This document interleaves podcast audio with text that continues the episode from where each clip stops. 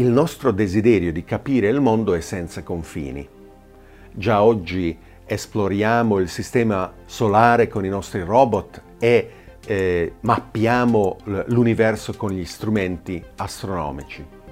Molti si aspettano, se questi esistono, di poter captare, registrare, analizzare e capire segnali da civiltà tecnologiche extraterrestri ma sappiamo davvero se la possibilità di decodificare queste eh, comunicazioni è reale o ci stiamo illudendo di poterli capire. E come possiamo prepararci davvero? Potrebbe essere che l'intelligenza artificiale ci dà la sfida necessaria per prepararci poi a capire gli alieni?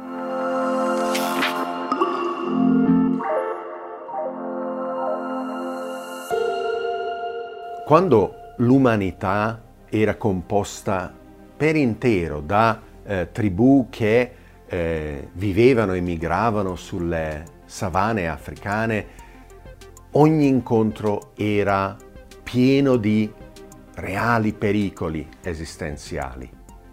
Era difficile comunicare, capirsi. C'era una forte competizione per il territorio, anche se con gli occhi di oggi eh, con la densità di popolazione di allora, questi potevano sembrare senza limiti. Come ben esemplificato eh, dalle eh, popolazioni della eh, Papua Nuova Guinea, dove oggi c'è la ricchezza maggiore eh, di lingue eh, parlate sul pianeta, da una valle all'altra si parla una lingua diversa, quasi fosse tra Bergamo e Brescia, anche allora le lingue erano una barriera reale, le tribù non si capivano fra di loro.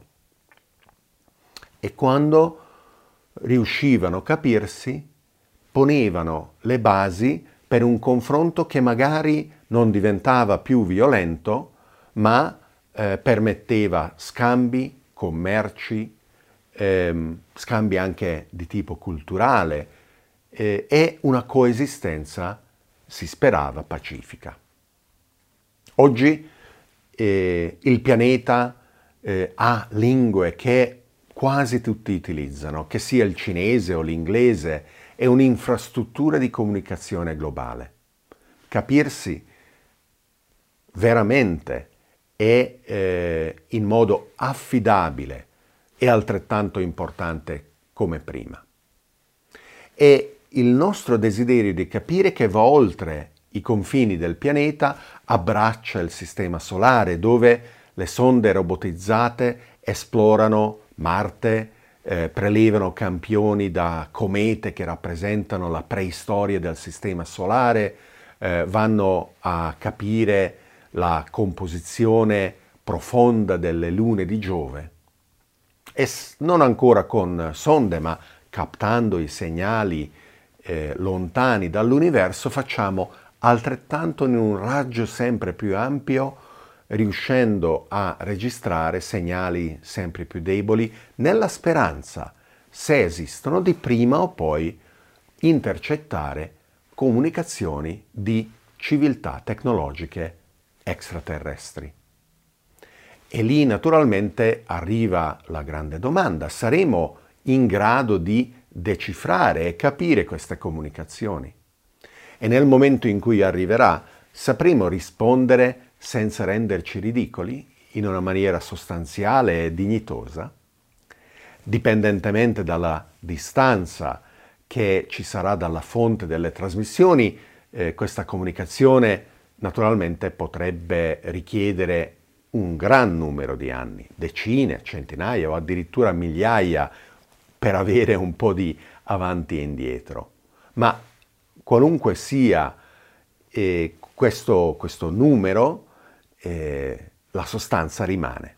Se non riusciamo a decodificare e capire le comunicazioni, eh, la barriera sarà comunque impenetrabile.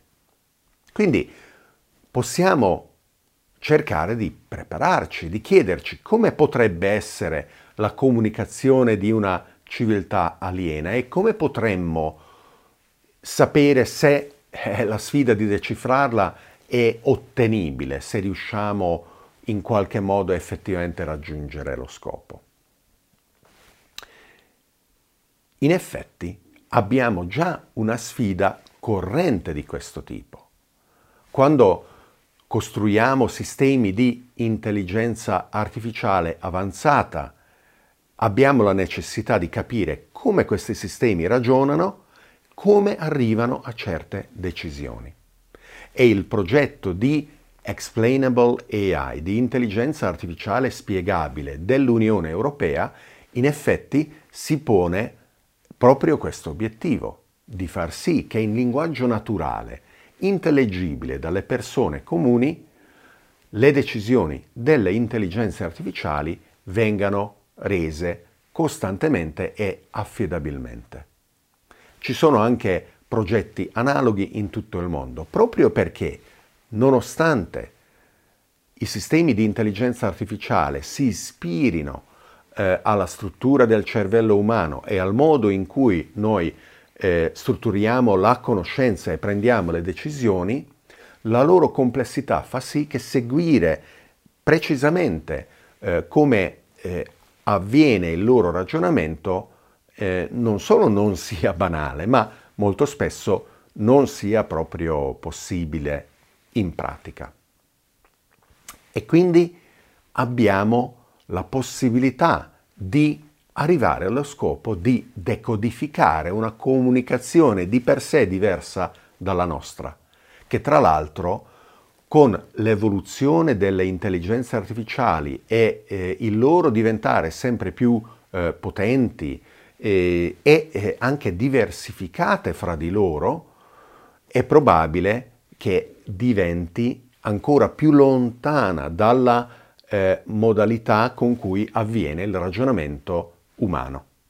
E quindi eh, la sfida sarà sempre più difficile. Il nostro allenamento al creare eh, moduli di interpretazione, di traduzione, eh, sarà eh, ancora più urgente, ma anche eh, sarà qualcosa che faremo progressivamente. Del resto, eh, se non raggiungessimo lo scopo, riuscendo a interpretare quello che eh, le AI dicono o pensano o decidono. Quale speranza potremmo avere di decodificare le comunicazioni degli alieni? In effetti abbiamo anche un altro esempio, un altro modo di affrontare questa sfida. Abbiamo esempi di comunicazioni complesse sul pianeta che non sono solo quelle umane o quelle delle intelligenze artificiali.